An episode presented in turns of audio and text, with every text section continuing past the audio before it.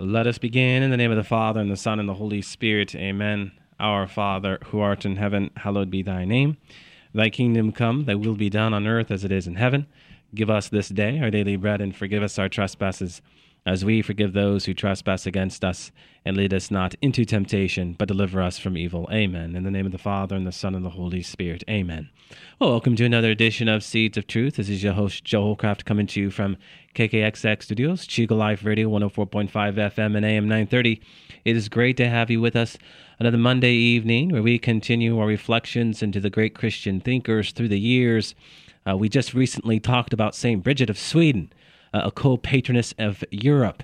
And well, uh, we have an opportunity to talk about the other patroness of Europe uh, this evening, and that is one St. Catherine of Siena, who, by all accounts, if it is not St. Teresa of Avila or if it is not St. Therese of Lisieux, might be the most recognizable female saint. So I'm really excited about engaging St. Catherine of Siena, this great 14th century thinker, and uh, doing so with John O'Hare, who is in studio with me. John, great to have you with me another evening. Thank you, Joe. Great to be here as always. So, uh, St. Catherine of Siena, like I just said, John, clearly one of the great female saints. Uh, there yeah. is a lot to talk about, as there always seemingly is with uh, the figures we talk about. One thing that we really want to make sure we draw out this evening is that. You know, saints come from a very particular historical context. They become saints because of, yes, their holiness, because of, yes, their embrace of truth, for all of these things but also because of the way in which they say yes to the very thing that God called them in their particular time. And I really want to emphasize this because this time, this century, when she lived, there's a lot going on, uh, John, a lot going on that you can't even begin to appreciate um, St. Catherine of Siena until you understand what was going on during that time. She was born on the Feast of the Annunciation in 1347 and died April 29, 1380. She lived for 33 years. Mm. Now, there are three doctors of the church Teresa of, uh, Teresa of Avila, Teresa of Lisieux, and Catherine of Siena. We do have a fourth now, remember, St. Hildegard of uh, Bingen. Yes, St. Oh, Hildegard of Bingen. We did a yes. show on her, and I yeah. forgot. Thank you for reminding me. Okay, yes. well. St. Okay. Hildegard of Bingen, yeah. Okay. Now, of these women, it seems to me that St. Catherine was not only very holy, her, her main book, The Dialogues of Catherine of Siena, is mainly a spiritual uh, a book but she was also involved in, shall we say, politics. A lot of church politics, but politics, and it was a rough time that, that she lived in. Mm-hmm. Now, she was born in 1347. It was that year that the Black Plague broke out, and it mm. lasted for two years to 1349. It did not affect her, but it wiped out one third of the population of Europe, and it was, I mean, it's like, it's not, I mean, there were, there were plagues after this, but I mean, this was the, this two years was terrible, and then years later it would come back for a little bit, but never as bad as it did that, that for those two years. Okay. Now, she was the 21st, 24th person born of her parents, and she was a twin. And the other extraordinary, extra, yeah, the other young lady who came out died shortly after birth, but Catherine survived and did quite well. She was born to well-to-do parents. Her dad was a well-to-do dyer. Uh, I guess he worked on fabrics and colored mm-hmm. them. And her mother was the uh, daughter of a a poet, an Italian poet, and uh, she was holy from the beginning. She, at, at age six, she would uh, climb up the stairs saying a Hail Mary on each one of her steps. That's mm-hmm. pretty good. Mm-hmm. And she kind of uh, dedicated herself to holiness. And as time went along, the parents said, "Now we, we have to get married, and you're nice looking, you have beautiful hair, and so let's start to dress appropriately, which she did. And then she said no. Then there was kind of rebellion, and then she cut her hair. Ooh, okay, now mom and dad are upset. yeah. They took away her private bedroom, and she had to live with the help, shall we say, and do menial tasks, but she was not going to become a socialite. And uh, so they let her. They, they let her go her way, and they let her, uh, you know, continue to live in the house and, and to pray as, as she wanted to, to pray. Now, at an early age, about six years old, she had a mystical experience. I'm not sure what it was, but it was a mystical experience. Mm-hmm. And later on, around Shrove thir- Thursday of 1366, when she was 19 years old, she had another mystical experience in which the Blessed Virgin appeared to her, and she feels that she was espoused to Jesus. Mm-hmm. And she had a wedding ring on her finger, which only she could see, but she was quite adamant that it was there. Mm-hmm. Now, uh, after this, uh, her, her parents are allowing her to do pretty much follow her spiritual life. She becomes a third order Dominican, and she is received into that order. But the Dominicans, because she's attracting, uh, she's she now leaving her home and going out into uh, Siena society. By the way, her home in Siena is beautifully preserved. Mm. If you ever go there, Yeah. it's right there and it's it's intact. Mm-hmm. So um, anyway, uh, she has a family, and, and she's a third order Dominican, and they assign a man to kind of be her confessor, a man named Raymond of Capua. Now he's now Blessed Raymond of Capua, and this guy went on to become General Order, uh, General of the Dominican Order. So he was a Yeah. sharp cookie. Yes, yes. And he he respected her and liked her very much, and thought she was the real thing because Catherine might might have seemed to be I hate to use the word kind of like a hippie. You know, she was a little bit out there, a little bit on the Eccentric. uh, Yeah. Right, exactly. Yeah. She was kind of an eccentric, so they wanted to kind of the Dominicans, who had a very good reputation, Mhm. wanted to make sure that she was on board with Yeah. the major stuff. And he he he uh, blessed uh, blessed Raymond uh, was she was, Mm-hmm, and he, he kind of became a disciple of her. Yeah. Okay, so she goes and she's pretty good at healing feuds. Okay, this is good, and she's becoming something of a celebrity, a, a spiritual celebrity in the Italian area. And she wanders uh, a little bit farther away.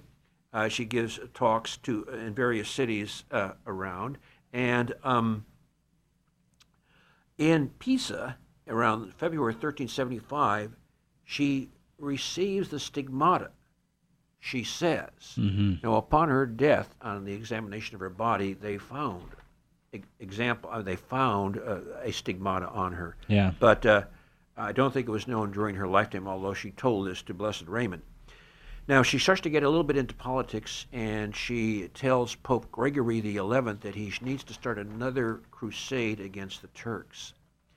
And at this time, we have what's called a Babylonian captivity because the popes are living for about 70 plus years in Avignon. Mm-hmm. Now, Gregory the 11th would be the last of those popes. And, uh, you know, it's kind of, this was a real problem. Mm-hmm. In, at this time, uh, the politics was the reason France versus the Holy Roman Empire versus other people who were interested in the peninsula of Italy Yeah. And the uh, Pope himself had papal states, and there was there was a it was a big mess. So anyway, she at this point decides to uh, she she gets involved uh, with the Pope over the crusade, and then uh, there's a war, kind of a, a lot of problems going on in Florence. She goes to Florence. There's murders going on. People are threatening her and uh, the Pope is involved in struggles in Florence, and Florence sends her to Avignon as their representative. So she goes to Avignon and she meets with Pope Gregory the Eleventh. And Gregory the Eleventh, when he's elected for our listening audience, it's important to remember this. This is a young French priest, right? I mean, he was elected at the age of 42. And you had talked about St. Catherine of Siena died at, at the age of 33, of course, our Lord's age. She is a young woman, for all intents and purposes, as we might think of them today. To think about a pope being the age of 42 is a pretty extraordinary thing, but I think this kind of plays itself out. Yeah. Well, the the, uh, the Babylonian captivity it, when they were all in Avignon, I forget there was about six popes, and they were all French. hmm Yes. And they were all good workaday popes. I don't know if any of them are canonized. Maybe one of them is, but they were all good. There was no scandal. hmm And uh, just a little aside, they kept immaculate records. Every one of their appointments is still, uh, there are files of it in the yeah. Vatican Library. So, Yeah. uh, anyway, uh, Gregory the Eleventh talks to her now. I, the anecdote is, you can correct me, uh, Father Groeschel is, was Yeah. the source of this. Yeah, yeah, yeah. She goes to see him and she gives her a polite hello, how do you do, and bows, kisses his ring. And then her first real words of politics were, "You stink," and you could be smelled all the way in Italy. I, mean, I don't know if that happened. Yeah, with the waving of the finger as the Oh, story is told. Oh, okay. Yeah. Well, all right. Well, anyway, he does return to. She she arrives there on June the eighteenth, thirteen seventy six, and the two of them leave on September the thirteenth, thirteen seventy six. So in about uh, let's say three months, he decides he is going to leave. Now they both leave. She goes by land. He goes by sea. and he does return to Italy uh, amidst a lot of consternation. Mm-hmm. And he's in Italy for several years, and then Gregory XI uh, passes away, dies. Mm-hmm. And he is replaced by Urban VI. And Urban VI is not going to return to France, and he's uh, not the most politic of persons, and people want to replace him.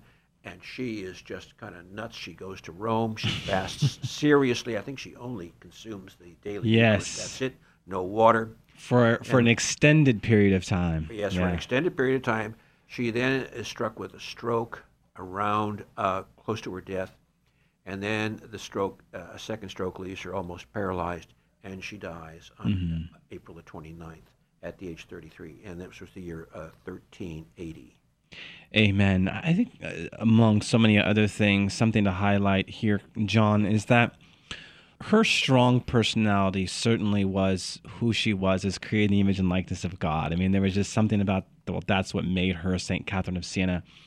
But for our listening audience, it's really important for them to understand that she did what she did because of her love for Jesus Christ, her love for truth, her love for the church. Exactly. She saw the corruption. And I really want to emphasize this why because we live in the year 2015 and we have to allow God to work through us as instruments of peace, yes, but also as instruments of truth. I go back to 1 Peter 3:15, John.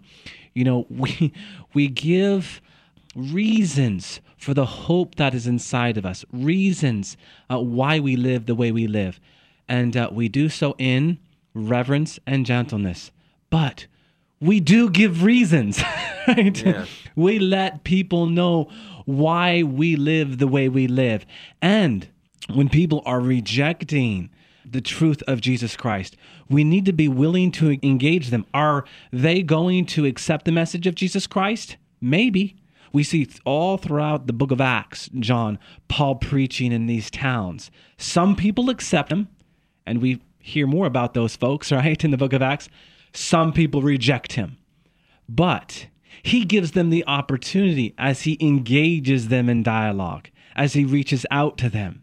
He does so certainly in prayer. He does so, offering up his suffering for them, as he talks about so beautifully. But he does so, and that's what's so important. Saint Catherine of Siena says, You stink. Why? Well, that was Saint Catherine of Siena. Do we go and do that? Well, you have to take that up before yeah. God.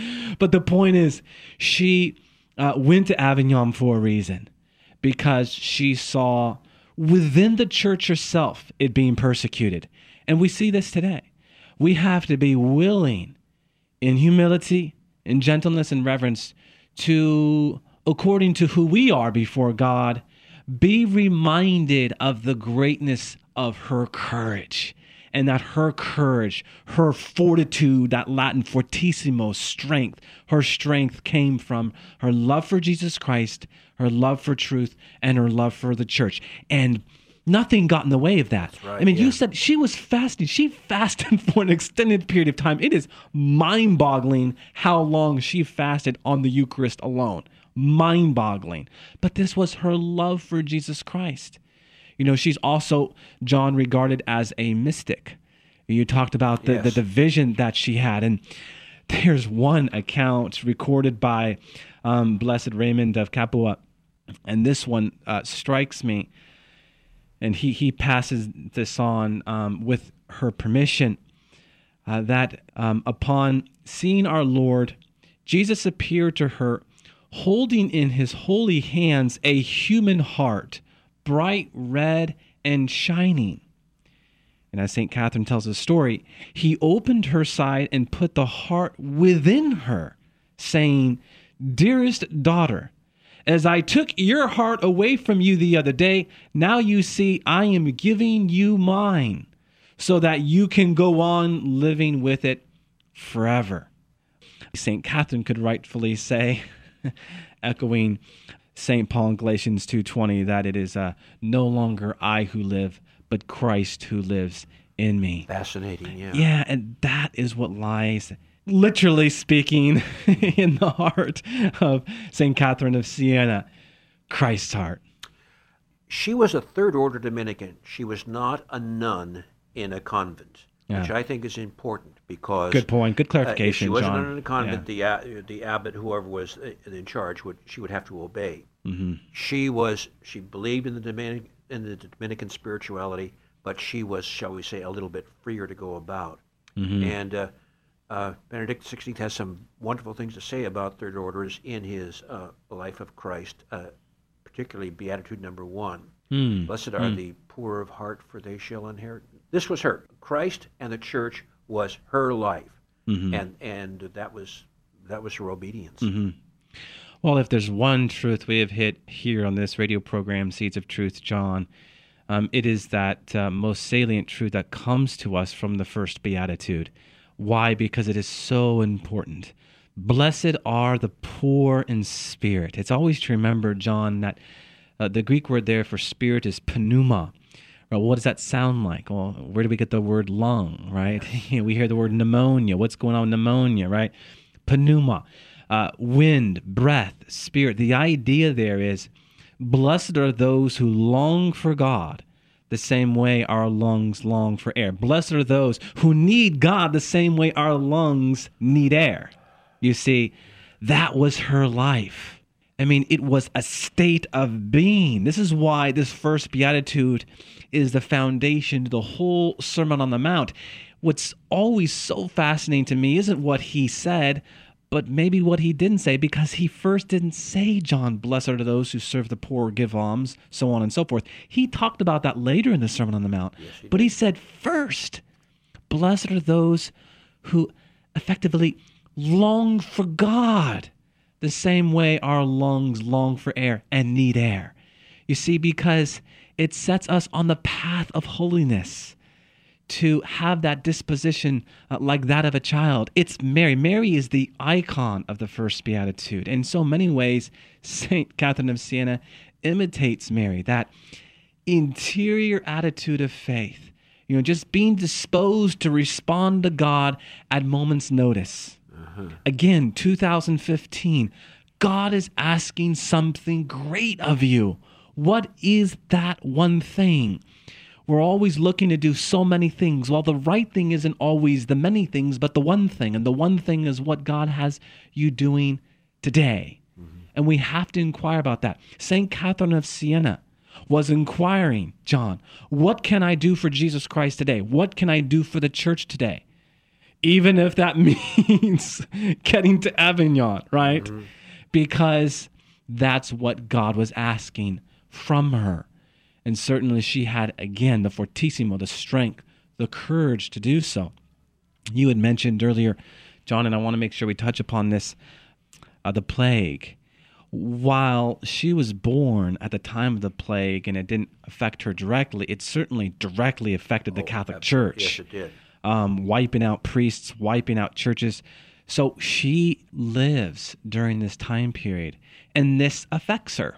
Mm-hmm. Right? Oh, this yes. begins to form um, how she sees the world. And so her faith was, well, you said it. She's praying Hail Marys at a very young age while going up steps. And let me say something to this there's a tendency for us to do one of two things tell the story of a saint and embellish it, or tell the embellishment of the story and at the same time saying, we have to make sure the saints are real, and then we um, diminish some of the greatness of the saint. We have to be able to tell the story for what the story is, right? If she's a young lady praying Hail Marys, it's not to speak to a woman who is, you know, so far off and, and, and out, out of touch with the world. No, it's to speak of a woman who, at a very young age, simply was uh, a girl of faith. and God used that.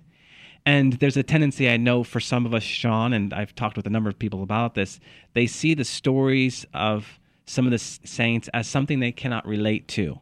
Or um, they relate to them and, they, and then they, they want to become this person that they're not.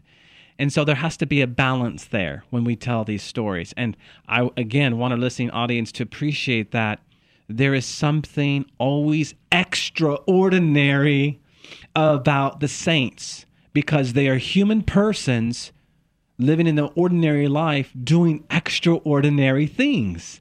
That's what makes a saint saint. That ultimately is what leads to holiness. To be holy is to will the good of the other, in effect, because that love is what ultimately sets us apart. And that's what we seek to model in these saints. Yeah. When I go over the lives of some of these saints, I think to myself, well, I couldn't do that. Well, no, wait a minute. You're not asked to do it, John. What you're asked to do is to be a saint today in whatever your circumstances call you to do and Amen. make it as extraordinary as you can. I don't plan to phone up the Pope and say, you want to have a, no, but I, I want to do what God, and I want to try to listen and do what he says. And I mean, Patrick Madrid says, let's be a saint. Well, that's what we're all called to do. And yes, mm-hmm. but when I read her life, she, I mean, she was both bold and holy and mm. poor of spirit at the mm-hmm. same time. I think, wow. Yeah, there is there is a uniqueness to Saint Catherine of Siena, and I think you just said it. She's bold and humble. Yes. And I don't know, John, if we always connect those two. But see, again, this speaks to 1 Peter 3.15. And again, this is what's before us in 2015.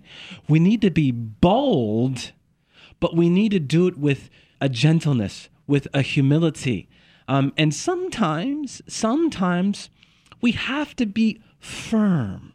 We call upon the Holy Spirit we ask the Holy Spirit to form and inform our conversations. And if we can be in that space, I think we'll be okay. And that's where our peace will be. She's a 13 year old girl, and her parents want her to become what girls become. And that's not her vocation. And she mm-hmm. tries to go along, and she realizes, I can't do this. Yeah. You got to let me go, mom. No, you're going to. And then she cuts her hair. Well, okay, now now yeah, we have yeah. a family issue. Yeah, yeah, yeah. And but she's got to do this. Mm-hmm. And I mean, you know, she didn't go out and phone the Pope now, but she's she is. I'm called to be a, a holy girl of God, mm-hmm. and that and, and, you know she didn't go and do anything bad to her parents, but she was going to follow her call. Mm-hmm my wife and I were talking recently uh, about our own children, our four children, and our oldest is nine, soon to be 10. And, you know, you read the stories of saints, and there's some great saints who were well on their way at a very young age. And we were talking about just, you know, as parents, you do everything you can do to set them on the path of holiness by the grace of God, go, her and I, right? But we have to be able to let go. We have to be able to understand that yes, we are his parents and the parents of our children, but they belong to God. Yes. Yeah, and, and, and we are instruments for God in the raising of our children. And we have to appreciate the way in which God is going to use them and, and marvel at it. You know, raise them um, according to the virtues uh, that we should be raising them, um, but allow God to do great things and not get in the way. And as a parent, you know, you you think you know best, but sometimes God says, you know, hey, it's time. Yeah, it's time. I, I know. Um, my sister, John, we've talked about this before. I have a sister who's a sister, so yes, biological biological sister, sister lot, who's yeah. a Carmelite sister.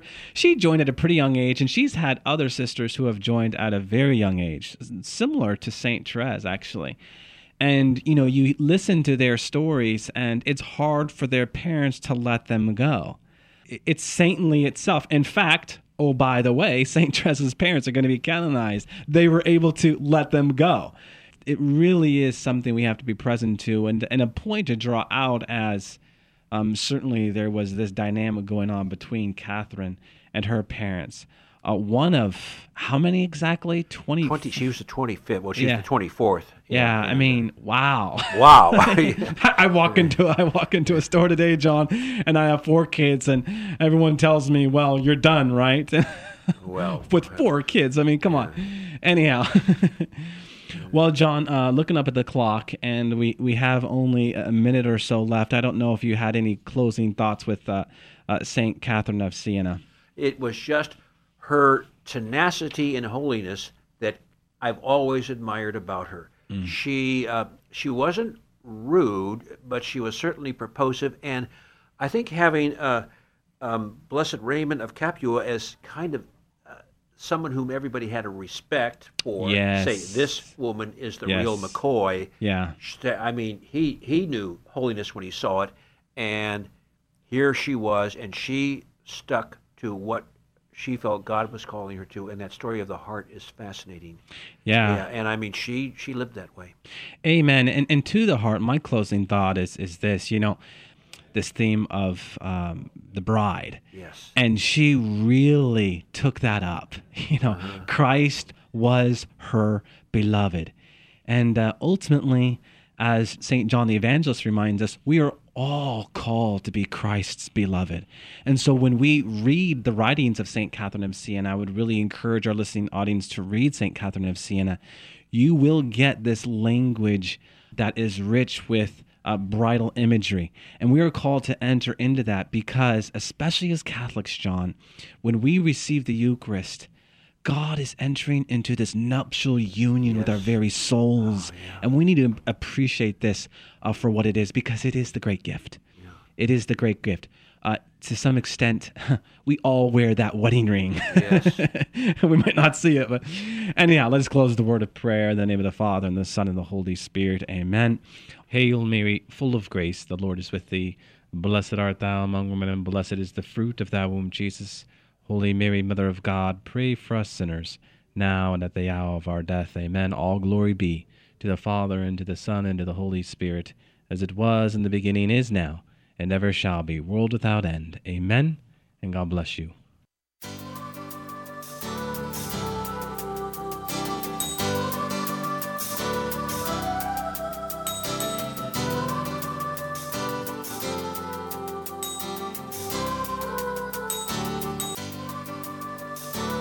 Thanks for listening to Seeds of Truth, heard every evening, Monday through Friday at 6:30 p.m.